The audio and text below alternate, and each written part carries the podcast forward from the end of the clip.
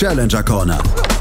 Der Tennis-Podcast in Zusammenarbeit mit tennistourtalk.com auf meinsportpodcast.de. Vier der letzten sechs Wochen, die standen im Mittelpunkt der Grand Slam Turniere. Die French Open und Wimbledon sind vorbei. Endlich mal wieder Zeit, sich ums richtige Tennis zu kümmern. Herzlich willkommen zu einer neuen Ausgabe der Challenger Corner hier auf meinsportpodcast.de, das wir in Zusammenarbeit mit tennistourtalk.com machen. Und von da begrüße ich natürlich wieder Florian her. Hallo Florian. Servus Andreas. Und heute sitzen wir nebeneinander. Ist das nicht toll? Moin, moin. Quasi. Moin, moin. In Hamburg sitzen wir bei den Hamburg European Open. Und dann haben wir uns gedacht, Mensch, wenn wir schon so nah aneinander sind, da können wir auch eine neue Podcast-Folge aufnehmen von der Challenger Corner, weil in der letzten Woche, das haben wir im Vorgespräch schon geklärt, letzte Woche war eigentlich die beste Challenger-Woche dieses Jahres bislang. Und die fällt mitten in Wimbledon rein. Ja, das ist, das ist ein Skandal eigentlich. Ja, Challenger Tennis zurückgekehrt nach Österreich seit ewiger Zeit. Und wir haben, ja, vielleicht das Challenger-Event in Deutschland überhaupt in den letzten Jahren doch gehabt in Braunschweig. Und dazu auf jeden Fall auch noch eine tolle Sandplatzwoche in Perugia in Italien. Und wir haben wirklich viele, viele News und viele gute News, weil du warst in Salzburg vor Ort. Und jetzt erzähl mal so ein bisschen Salzburg, Challenger, neuer Challenger-Ort. Du warst nur für die Quali da und wir haben hier gleich noch ein paar Interviews. Ähm, aber wie war es vor Ort in Salzburg? Wo ist das? Wo ist es in Salzburg? Ist es mittendrin? Ist es am, am Stadtrand? Wo ist es? Eigentlich liegt es in Annif. Also mhm. der Ort, äh, Umkreis von Salzburg ist in Schlagdistanz. Man ist sofort in Salzburg, gehört da, glaube ich, zum Land mit mhm. dazu und äh, findet dort in der Akademie von Gerhard Mandel statt, einem ehemaligen österreichischen Davis Cup Spieler. Und ja, wie man es so von Österreich gewohnt ist, so aus den Bildern auch aus Kitzbühel, ist so ein bisschen ähnlich mit dem Bergpanorama mhm. im Hintergrund. Also lässt sich ganz gut an. Ist was anderes als das Salzburg-Turnier, was es früher mal gab, ja. was in der Salzburg Arena stattgefunden hat vor einigen Jahren sondern ist eben natürlich ein Freie-Event, also ähm, mit dementsprechender Kulisse. Und ich war eben nur einen Tag da, Quali Sonntag und für einen Qualifikationstag war auch schon richtig was los, muss man sagen. Du hast gesagt, das Bergpanorama, aber den Center Court wie in Kitzbühel hatten sie nicht. Ganz so fantastisch ist es natürlich nicht, aber ähm, für ein Challenger-Event lässt sich das schon ganz gut an. Und es war ja auch höchste Kategorie. Ja. Und ähm, so denke ich, ähm, sind auch die Ambitionen dementsprechend auch relativ hoch, dort in den nächsten Jahren auch richtig was zu bewegen. Das ähm, Einzel hat Facundo Bagnis gewonnen in Salzburg. Im Finale hat er nämlich Federico Corria, den früheren, also jüngeren Bruder von äh, Guillermo Corria, dem früheren French Open Finalisten, äh, gewonnen. 6-4, 3-6, 6-2 hieß es am Ende. Es war so ein bisschen ja, am Ende waren es die argentinischen Sandplatzspezialisten beziehungsweise die südamerikanischen Sandplatzspezialisten, die sich durchgesetzt haben. Facundo Bagnes ist einer, den wir auf der Sandplatztour relativ gut inzwischen kennen und er hat im Halbfinale einen ganz interessanten Mann besiegt, Nicolas Jarry, der in diesem Jahr beziehungsweise im letzten Jahr wegen Dopings dann auch gesperrt war. Ja, ist auf seinem Weg zurück, mhm. musste den harten Weg wieder gehen, hat in Salinas, glaube ich, in Ecuador bereits schon ein Turnier gewonnen dieses Jahr und jetzt auch hier in Salzburg musste durch die Quali gehen, aber ja, sieht man natürlich von vornherein ganz andere Qualität. Die Spieler, die er dort ja. in der Quali geschlagen hat, das ist eine andere, da ist eher eine andere Klasse und ja, bis zum Halbfinale, Fancudo Bagnis, dem kann man verlieren, war der 14. Challenger-Titel jetzt auch schon für den Argentinier, also das ist natürlich auch ein gestandener Spieler. Er hat in der ersten Runde den an 1 gesetzten Thiago Montero in drei Tiebreaks besiegt. Das war ein Brocken von einem Match 6-7, 7-6, 7-6 und dann gegen Jerzy Lehecka, über den wir gleich noch sprechen werden und gegen Fasondo Bagnes dann am Ende das Halbfinale verlor. Fasondo Bagnes hat gegen Federico Correa gewonnen. Der hat im Halbfinale, hat er sich vorher gegen Juan Ignacio Londero durchgesetzt. Also es war so ein bisschen das Stell dich ein der südamerikanischen Sandplatzwühler, die sich nicht vielleicht nach Braunschweig getraut haben und sich gedacht haben, auch komm, machen wir mal Salzburg unsicher. Ja, und vor allem vielleicht sich nicht nach Wimbledon getraut haben, beziehungsweise sich nicht qualifiziert das haben. Auf jeden Fall und ob es dann Braunschweig oder Salzburg gewesen ist, dann nimmt man dann natürlich auch das, das Turnier vielleicht auch, was tatsächlich dann die höhere, höhere Kategorie hat. Ja. Und ähm, wie gesagt, auch mal die Erfahrung Salzburg zu haben, ist ja auch eine wertvolle. Du hast es gesagt, du warst am Qualitag da und da haben wir jetzt ein paar Interviews mal gesammelt. Der erste, den wir haben, ist ein österreichischer Tennisspieler. Alexander Erler ist er. Im Moment 337. der Weltrangliste, aber durchaus auch Ambitionen hat er, um weiter nach vorne zu kommen. Wir sprechen hier über einen Qualifikanten für ein für ein Challenger-Turnier. Also er ist relativ weit hinten und er hat sich Salzburg vorgenommen, weil es in der zweiten Woche der äh, von Wimbledon stattfindet. Es sind drei Turniere da gewesen. Da sind dann auch die Plätze so ein bisschen weiter nach hinten verlegt, also auch für Quali-Plätze. Und dort hat sich Alexander Erler hervorgetan. Und das Interview mit Alexander Erler, das hört ihr hier. Ja, Gratulation zum Sieg. Ähm, erste Frage natürlich, äh, die Challenger Tour ist zurück in Österreich. Was bedeutet euch das? Ja, Wahnsinn. Ähm, die letzten Jahre hat es ja nur 15 ergeben, glaube ich, Futures. Und ja, ist natürlich super. Wie war das Gefühl? Ich meine, es sind ja einige Leute hier, es ist erster Qualitag ähm, und da war ja richtig viel Stimmung, kann man ja schon sagen. Ja, ist echt Wahnsinn aufgebaut da mit den ganzen, ganzen Leuten und so. Das, normalerweise ist ja das nicht so bei den Futures, bei der, unter, bei der unteren Kategorie, aber da jetzt beim Challenger ist wirklich geil. Ja. Zu deinem Match heute ähm, war eine ziemlich taffe Angelegenheit, glaube ich, gegen Spieler, der teilweise ein bisschen unorthodox spielt. Was war am Ende der Schlüssel zum Erfolg? Ähm, ja, der Schlüssel zum Erfolg war, also ich war ja im zweiten Satz schon hinten 5-1 mhm. und da bin ich einfach dranbleiben und der hat ein bisschen komisch gespielt mit Stops und Slice, also ganz komisch, aber ich bin einfach dranbleiben, äh, jeden Punkt gefightet und Gott sei Dank habe ich gewonnen. Ne? Und dann kommt man, glaube ich, auch, wenn die Plätze gerade nebeneinander sind, kommt man noch mal kurz rüber schauen auf das ziemlich verrückte Finish von Lukas Miedler, oder? Äh, ja, gerade noch, noch angeschaut, oder? Ja, Wahnsinn. Ähm, bei 8-8, glaube ich, war Ass, Ass, Ass, also drei Asse hintereinander, also wirklich Wahnsinn. Aber bitte natürlich für den Luki, aber ja, enges Match. Hätte anders auch ausgehen können. Ja. Jetzt haben wir Anfang Juli, so Halbzeit der Saison. Mhm. Ähm, wenn du ein Fazit ziehen würdest von deiner Saison bis zum jetzigen Zeitpunkt, wie wird das ausfallen? Ähm, ja, eigentlich schon äh, sehr, sehr gut, weil ich bin gestartet mit 4,50 und jetzt bin ich 3,30 ungefähr im Ranking, also wirklich sehr gut. Ähm, ich hoffe, dass es noch äh, unter die ersten 300 geht Jahr.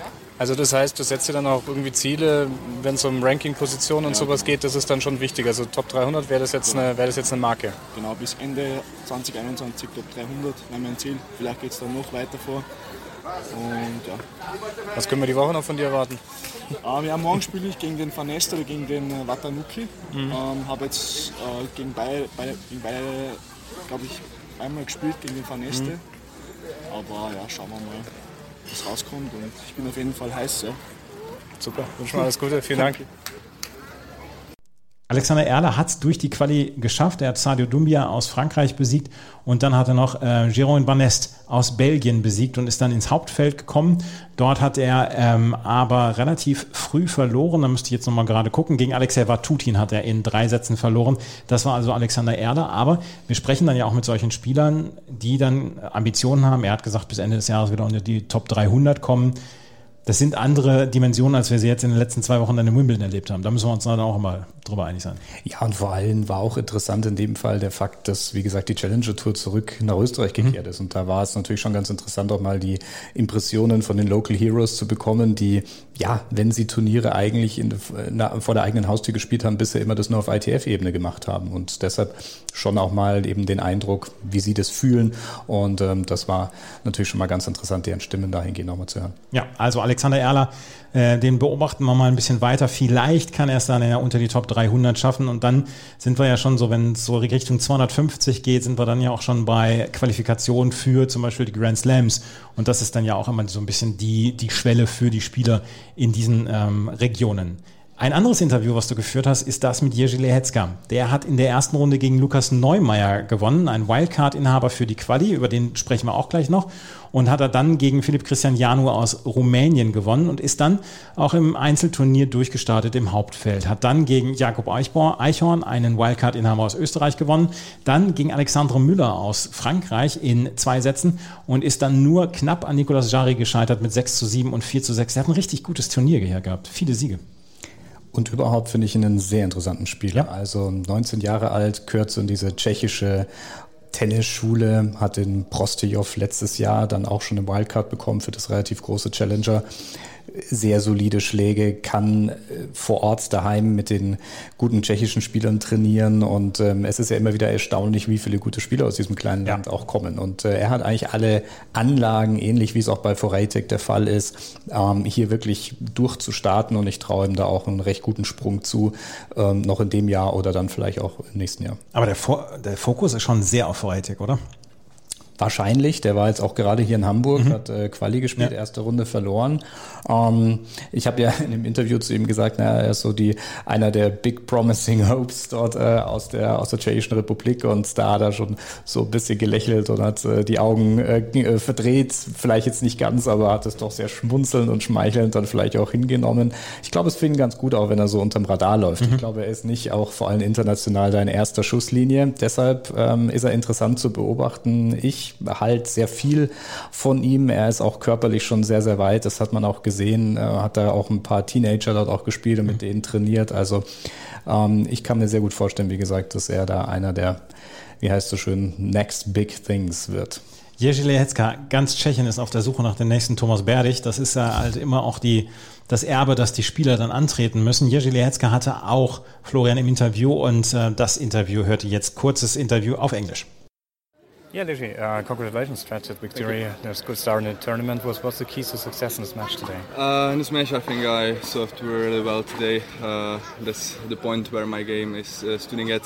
So uh, I was really happy that I uh, could win two sets today. Uh, I'm going to play in the afternoon, of course, once again to prepare for my next match for tomorrow. But opponent was really good. I think he played a good game he was uh, very confident today on the court, so a good win for me. It's the first Challenger Tour tournament in Austria since 2011. Um, what do you think about the atmosphere here, playing yeah, in this surroundings here? Yeah, I mean, I love it in here uh, in Austria. Uh, here in Salzburg, it's a really nice, really nice site. Uh, fans are around here uh, finally. So yeah, really good, really good, uh, really good uh, side here, and I'm really happy that uh, I have a chance to play here. It's almost, or it's yeah, half of the season we can say. Um, when you look back for the first part of the season, uh, what were the positive things and maybe some of the negative things for you in, in, in this year? Uh, uh, yeah, of course. I mean, this year started. good for me. I, I won some tournaments in Egypt. then I uh, I was uh, on two tournaments in Russia where uh, I played really good tennis. So unfortunately, in the first half of this year, there were no fans on the mm. site. So that's the best on the second second half of the season. Like here, we can meet with the fans and uh, they are supporting us uh, through the match. So this is the biggest thing I like uh, in the second season, second half of the season. I think it's safe to say that you're one of the big promising players of your country. Um, is it kind of pressure for you, or how do you cope with it?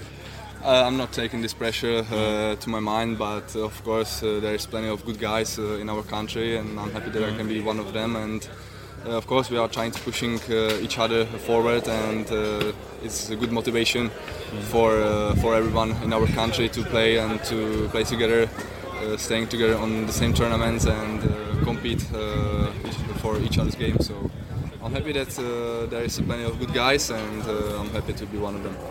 And what are your goals for the rest of the seasons? Do you put yourself any, uh, yeah, goals in terms of ranking positions, maybe? Uh, I don't think that uh, it's like a ranking position, but uh, the main thing is uh, I want to play uh, qualies for uh, Grand Slam. Mm-hmm. I don't know if I will be able to make it for US Open qualies, but of course my goal is to play 2022 uh, Austin Open qualifying. Okay, so all the best for that. Thank, Thank you. you. Thank you. Und auch hier haben wir ihn auf dieser Liste. Ähm, you heard him here first und wir hoffen natürlich, dass wir in einem oder zwei Jahren sagen können, ja, als erstes habt ihr den bei der Challenger Corner gehört. Ein anderer Spieler, für den sich vielleicht die österreichischen Tennisfans auch noch so ein bisschen mehr interessieren, das ist Lukas Neumeier. Und der gilt ja schon so ein bisschen als das größte Talent in Österreich. 18 Jahre alt, hier mit einer Wildcard ausgestattet für die Qualifikation, ist dann jetzt in der ersten Runde ausgeschieden gegen Jerzy Lehetzka dort in der Quali-Runde. Aber ähm, auch wenn man so mit den österreichischen Kollegen und Kollegen spricht, die sagen dann auch, der Lukas Neumeier, der könnte schon einer werden. Ja, vor allem er ist halt noch eine Stufe hinter Rodionov mhm. und so weiter. Es ist ja immer dann die große Frage, was kommt nach Team und so weiter. Oh, und da fallen einem jetzt eben so Namen wie Rodionov als erstes wahrscheinlich ein, die dann schon auch erste Erfolge auf der Challenger Tour hatten. Aber was kommt danach? Und das war interessant. Ich ehrlich gesagt hatte ihn gar nicht großartig auf dem Schirm. Ich habe das dann auch erst vor Ort zum größten Teil mitbekommen. Er ist ein Salzburger, das heißt, mhm. für ihn war das natürlich nochmal ein, ein richtiges äh, Lokalturnier. Und ähm, ja, ich glaube, er ist da sehr aufgeräumt, hat auch gute Coaches in der Ecke. Da fehlt es noch an der Physis, das merkt man. Ähm, aber äh, auch hier gute Möglichkeit, sich eben zu entwickeln. Wichtig dabei ist es dann eben auch, diese Turniere spielen zu können. Ne? Also jetzt eben diesen Übergang von den Junioren auf Seniors-Level zu schaffen. Und da ist es wichtig, sich eben auch mit diesen Spielern messen zu können. Und dafür sind diese Turniere einfach ganz wichtig. Und ähm, ich glaube, da haben viele Österreicher davon richtig zehren können, dass sie da die Gelegenheit haben, bei solchen Events dann auch mal mit, mit dabei sein zu können. Ja. Lass uns mal reinhören in das Interview, weil da gibt es ein, zwei interessante Dinge, über die er dann natürlich spricht, über die wir vielleicht dann auch nochmal gleich sprechen können. Ja, Lukas, ähm, erste Partie auf der Challenger Tour gespielt ähm, ja. gegen Jerzy Lehečka. Nicht ganz das äh, Resultat, was man sich vielleicht vorgestellt hat, aber wie war die Erfahrung? Ja, ich glaube, die Erfahrung war das Wichtigste. Das erste Mal beim Challenger, da sieht man schon das Niveau, das andere Niveau. Ich meine, ich habe vorgestern gegen Sebastian Offner gespielt, das war ein gutes Niveau. Aber der Jiri hat heute nochmal richtig gut gespielt, gut, gut serviert und war eigentlich chancenlos. Ja. Was macht so den Unterschied? Gibt es da bestimmte Schläge? Ist es das, ist es das Körperliche? Nein, ich glaube, da heute war mal auf alle Fälle der Aufschlag ist und das, mhm. der Unterschied. Er hat bei jedem Game eigentlich mindestens zwei freie Punkte gehabt und das habe ich nie gehabt, wir haben immer fighten müssen. Aber dann die Grundschläge, ich habe leider die Fehler gemacht wie sonst. Es war halt vielleicht ein bisschen die Nervosität, das erste Mal bei so einem großen Turnier. Und halt viele Zuschauer. Mhm. Aber ich glaube, je mehr ein Team da vor dir spielt, dann immer, je besser wird es dann auch. Ich glaube, du bist ein junger Bursche, aber seit 2011 hier das erste Challenger-Turnier überhaupt in Österreich. Spürt man da ein bisschen so Aufbruch, Aufbruchstimmung, dass vielleicht auch was Besonderes ist? Ich glaube, du kommst aus Salzburg, oder? Ja, genau, ich bin Salzburger. Ja, das ist doch, ist doch, ist glaube ich, was Besonderes für ja, euch, oder? ist richtig besonders, ja. Das heißt, war natürlich auch viel äh, Familie, Freunde genau, wahrscheinlich waren, waren, war waren mit dabei. Ähm, vielleicht kannst du uns noch ein bisschen was sagen äh, über deine Trainingssituation allgemein. Ähm, wenn man das googelt auf der ATP-Seite, da steht dann auch der Name Günter Bresnik, taucht dann mhm. auch auf. Wie ist es bei dir aktuell im Moment? Ja, mein, Haupttrainer ist der Kamitz Gerald der von mhm. Salzburg. Aber ich trainiere seit letztes Jahr mit Günther gemeinsam. Mhm. Also ich bin sehr viel in der Südstadt. Mhm. Und da wäre ein richtig guter Trainingspartner, was sehr wichtig ist. Und ein Günther, der aus meiner Meinung nach ein sehr guter Trainer ist. Und da mache ich, finde ich, sehr viele Fortschritte. Ich glaube, der ÖTV prangt auch gerade äh, auf, dem, auf dem Ärmel mit drauf. Da gibt es dann auch eine gewisse Förderung und ähm, vom, vom ja, Verband genau, auch aus? vom Verband, ja. Und auch vom Heeresport, wo ich mich bedanken will. Also, ja. Okay. Ähm, jetzt, ich habe mal so geschaut, du hast jetzt Seniors Level, ja ein paar Turniere jetzt gespielt äh, in dem Jahr. Ich glaube, es waren acht Wochen oder acht Turniere zumindest in Monastir. Ja, genau. ähm, war, wie, wie, war die Erfahrung in Tunesien? Warst du am Stück? Nein, ich glaube, du bist zwischen zwei immer nach Hause, oder? Am Stück nicht immer, maximal glaube ich drei Turniere immer. Mhm. Aber dort bin ich immer reingekommen mit meinem Junior-Ranking. Mhm. Darum habe ich halt immer dort gespielt. Immer mir wäre es lieber, lieber auf Sand. Mhm. Das geht nicht immer. Aber waren ein paar ganz gute Turniere dabei. Ich habe leider dann einen Außenmeniskus eingerissen. Okay. Da bin ich dann auch mal zwei Monate ausgefallen. Aber das ist wieder alles sehr gut und verletzungsfrei. Und ich komme jetzt immer besser ein in die Future-Turniere und freue mich drauf auf die nächsten Turniere. Was ist so der große Unterschied so zwischen den Juniors, du warst einer der besten Juniorspieler äh, der, der Welt und jetzt eben dann auf die Seniorenebene zu kommen? Boah, ich glaube, der Unterschied ist einmal auch das Körperliche, dass er da 30-Jähriger gegenüber, gegenübersteht manchmal mhm. und nicht der 18-Jähriger. Das merkst du dann auch beim Surf, das ist ja dann bei den 200 km und nicht 180. Aber ich glaube, die schenken dann auch gar nichts, mhm. weil es ja da um viel geht, wenn man Junior ist. Aber so ist, finde ich, das Niveau ist bei Futures und so schon manchmal sehr ähnlich. Aber wenn es dann auf Challenger oder ATP schaust, ist dann schon nochmal ein Unterschied. Wie würdest du deinen eigenen Spielstil beschreiben? Was sind so die, die Stärken und woran gibt es vielleicht noch ja, besonders zu arbeiten? Also die Stärken bei mir sind die Grundschläge, vor allem die Vorhand. Mhm. Das ist eigentlich meine Stärke. Und auch mit sehr variantenreichen Spielen, mit viel Stops und so. Und Schwäche ist, würde ich sagen, nur der Aufschlag. Das ist die größte Schwäche. Aber wenn, wenn der besser wird, dann schaut es hoffentlich besser aus. Das heißt, dann ist also der Fokus im Training ist dann schon eben auch auf, auch auf Surf, oder? Ja, genau. Okay. Ähm, abseits des Platzes, was machst du dann noch ganz gerne? Äh, was sind so Hobbys? Gibt es vielleicht einen Fußballverein, den du unterstützt oder so? Ja, Barcelona ist mein Lieblingsverein. okay. Aber ich spiele sehr viel Golf. Mhm. Meine Schwester ist eine Golferin, eine richtig gute. Und ich spiele nicht, wenn ich Zeit habe, richtig viel Golf. Das macht mir Spaß. Gibt es auch mal die Möglichkeit, wenn man auf den Turnieren dann ist, dass man dann auch mal abseits ja, noch mal auf den, ja, auf, auf den Golfplatz gehen kann? Die Turniere in Österreich sind das cool, weil da habe ich immer mein Golfbag im, im Auto. okay. Und da gehe ich dann öfter golfen. Nach dem Spiel heute oder jetzt nach dem Turnier, wie geht es jetzt weiter für dich? Rest der Saison, jetzt auch die nächsten Wochen vor allem? Ja, ich spiele jetzt nächste Woche in Delft, das ist ein 25er mhm. Future. Und dann Woche drauf in Cottingbrunn nochmal 25er. Und dann werde ich mal, mal schauen, wie Future sind und dann sind wieder ein paar in, in Österreich. Mhm. Und es schaut auch ganz gut aus, vielleicht, dass ich für Kitzbühel Quali Wildcard kriege, was sehr cool wäre. Und ja. Dann steht ja quasi schon das nächste große Ereignis an. Genau. Dann wünschen wir viel Erfolg. Alles Gute. Danke. Danke, servus. Danke.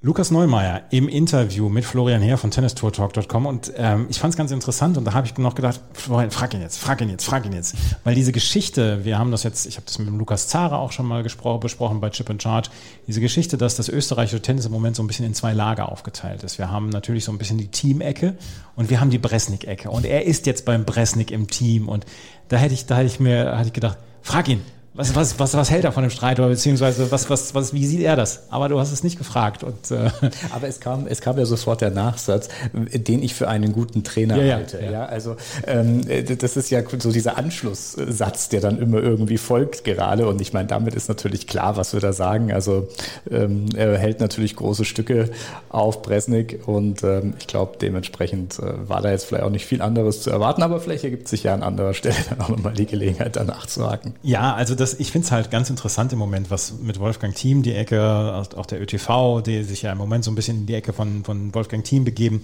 plus dann diese Günter Bresnik-Geschichte, ähm, den wir auch bei Wimbledon gesehen haben, beziehungsweise bei den French Open zuletzt gesehen haben. Und ähm, ja, das ist schon sehr, sehr interessant und das ist äh, eine Sache, die ich nach wie vor natürlich gerne beobachten will.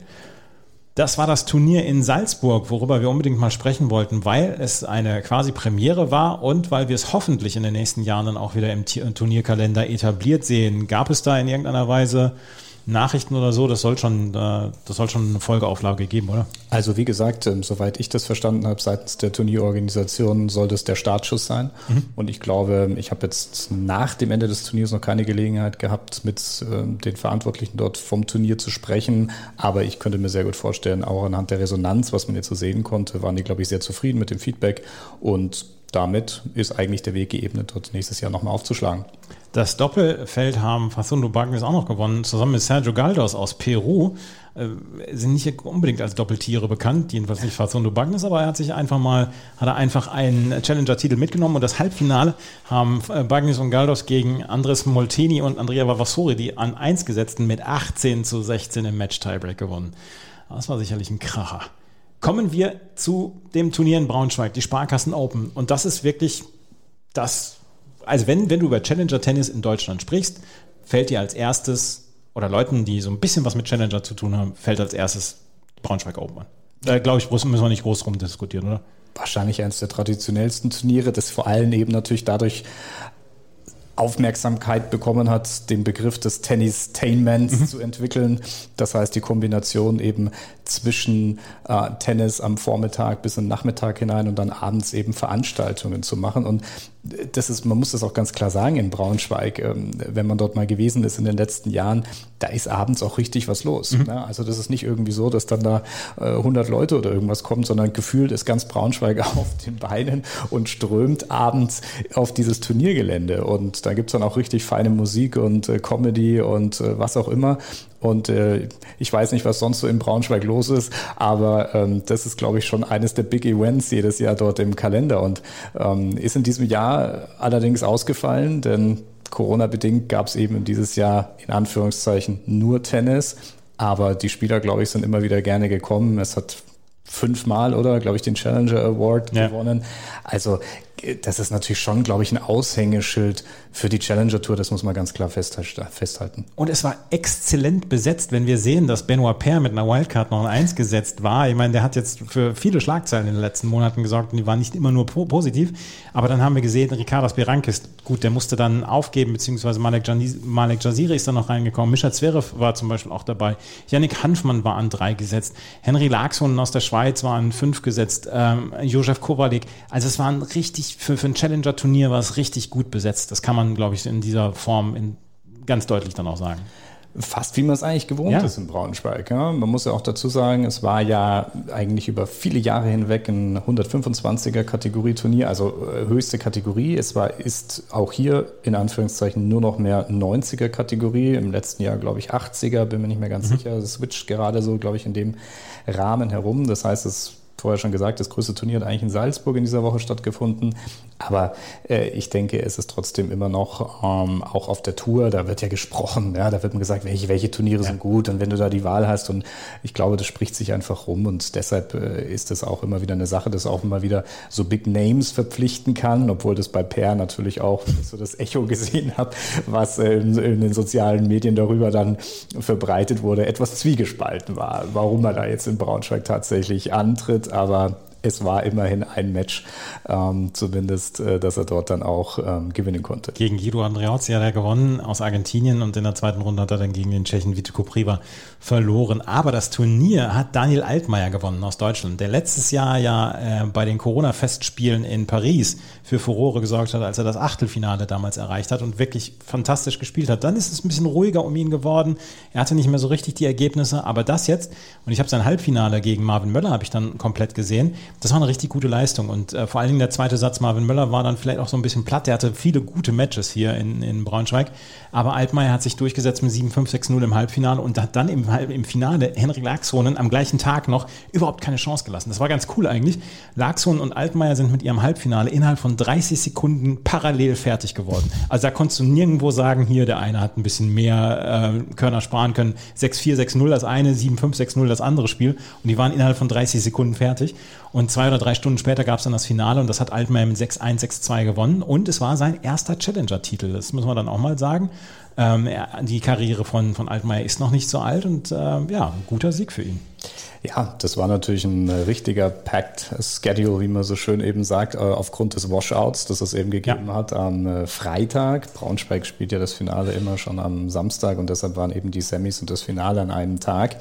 Ähm, überhaupt in dieser Hälfte, wenn man sich das anschaut, ist die untere Seite des Draws gewesen. Da war ja ähm, Molleker mit drin, Hanfmann war mit dabei, es war Marvin Möller, wie schon angesprochen, Benjamin Hassan. Also das war so das deutsche Quarter. Mhm. Und äh, dass da dann zwei auch ins Halbfinale gekommen sind, ist natürlich auch hier eine äh, tolle Leistung. Marvin Möller war jetzt nicht immer ganz überzeugt von seinen Leistungen, muss ich ganz ehrlich sagen, in den letzten Jahren auch. Ähm, deshalb ein Halbfinale hier in Braunschweig ist, glaube ich, auch ein richtiger Schritt in die, in die richtige Richtung. Und für Daniel Altmaier, naja, äh, das war, glaube ich, jetzt schon auch mal so ein, so, so, so ein Schlüsselerlebnis, so ein Turnier eben auch mal gewinnen zu können. Und ähm, er ist unglaublich stark, vor allem auf Sand. Und ähm, ich glaube, das kann ihm richtig auch noch mal was bringen. Er ist die Woche jetzt auch in Hamburg, bin sehr gespannt auf die Performance. Marvin Möller ist zum ersten Mal unter die Top 500 jetzt äh, eingezogen. Er war auch lange verletzt, hatte zwischendurch, glaube ich, auch mal einen Kreuzbandriss gehabt mhm, oder so. Er war auf jeden Fall lange verletzt und hatte hier ein wirklich richtig gutes Turnier. Hat äh, gegen Sumit Nagal unter anderem gewonnen, gegen Temuros Gabashvili und gegen Benjamin Hassan im Viertelfinale und stand dann im Halbfinale und hat dadurch jetzt zum ersten Mal die Top 500 erreicht. Und Daniel Altmaier ist durch seinen Turniersieg jetzt wieder unter die Top 150 zurückgekehrt. 122 war sein bestes äh, Ranglistenergebnis und jetzt ist er wieder unter den Top 150 und Daniel Altmaier war dann hinterher im Siegerinterview. Und das hören wir auch noch, ein kurzes Siegerinterview mit Daniel Altmaier. Dein erster Challenger, wie fühlt es sich an, wie ist es? Gut, hat lange gedauert, aber fühlt sich natürlich gut an, jetzt eine Woche solide durchzuspielen. Ich glaube, wir haben an vielen Sachen gearbeitet und jetzt hat, kam halt kam das Puzzle so ein bisschen zusammen war Corona, war Schulterverletzung und so weiter. Und das Potenzial, so das volle Aroma des Daniel Altmaier entfaltet sich jetzt? Ach, ich, ich denke, dass ich einfach daran weiterarbeiten muss. Und man muss, glaube ich, Tennis als Marathon sehen. Und deshalb werden wir Tag für Tag alles geben. Und wenn dann alles zusammenkommt, baue ich mich vor keinem verstecken. Das Achtelfinale 2020 French Open hat das gezeigt. Das bringt Selbstbewusstsein und das nimmt man mit, glaube ich, für die kommenden Wochen. Ich denke natürlich. Ich meine, das sind Ergebnisse. Ich habe Top-Leute geschlagen. Berrettini spielt Wimbledon-Finale. Alles ist sehr, sehr nah und das muss man auch realisieren. Und das sind, glaube ich, einfach Fakten. Das ist nicht irgendwie, sagen wir mal so, ein Rumor. Sondern deshalb ähm, sehe ich Hamburg da auch als sehr, sehr gute Möglichkeit einfach nächste Woche. Dankeschön.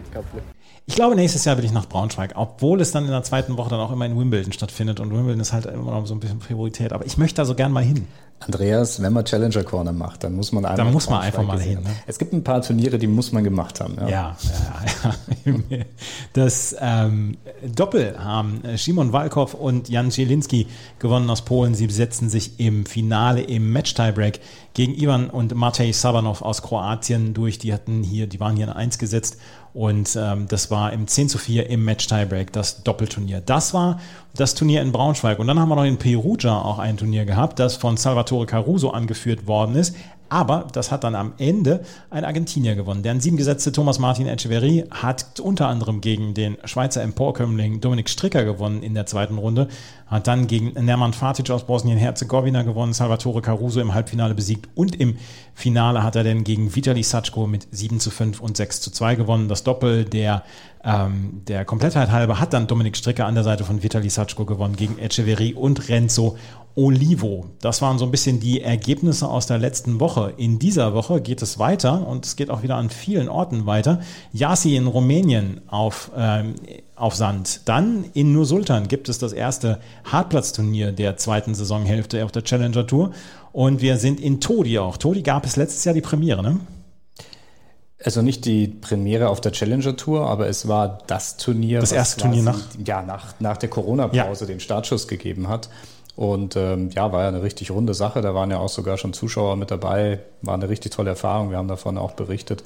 Und ähm, ja, jetzt wieder zurückgekehrt, gehört ja äh, in diese Math Tennis Event Serie, die inzwischen ja wahnsinnig viele Turniere machen. Ursprünglich kommt der Veranstalter hier auch aus Todi. Also das ist quasi der Heimspiel.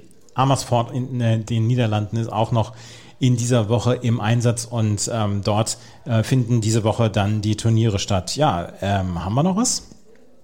Ich glaube, das war erstmal das Wichtigste. Das war der Überblick über die letzte Woche. Es gab einige wirklich hervorragende Challenger-Turniere und da wollten wir, nachdem das richtige Tennis jetzt nach dem Grand Slam wieder begonnen hat, wollten wir da auch nochmal einen Überblick geben. Wir sind jetzt diese Woche in Hamburg und schauen mal, ob wir noch mit einigen Spielern, die sonst auf der Challenger-Tour ihre Brötchen verdienen, ob wir da noch vielleicht ein oder zwei Interviews hinbekommen, dann äh, gibt es relativ bald wieder eine neue Ausgabe der Challenger Corner. Ansonsten, was ist nach Hamburg für dich geplant? Großer Hartplatz-Swing in Spanien. Oh, da werden wir natürlich wieder Sonderausgaben haben vom großen Hartplatz-Swing in Spanien. Das war es mit der neuen Ausgabe von der Challenger Corner hier auf meinsportpodcast.de. Wir hoffen, das gefällt euch.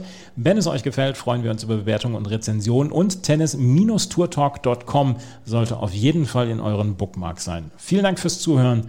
Bis zum nächsten Mal. Auf Wiederhören. Challenger Corner der Tennis-Podcast in Zusammenarbeit mit tennistourtalk.com auf meinsportpodcast.de.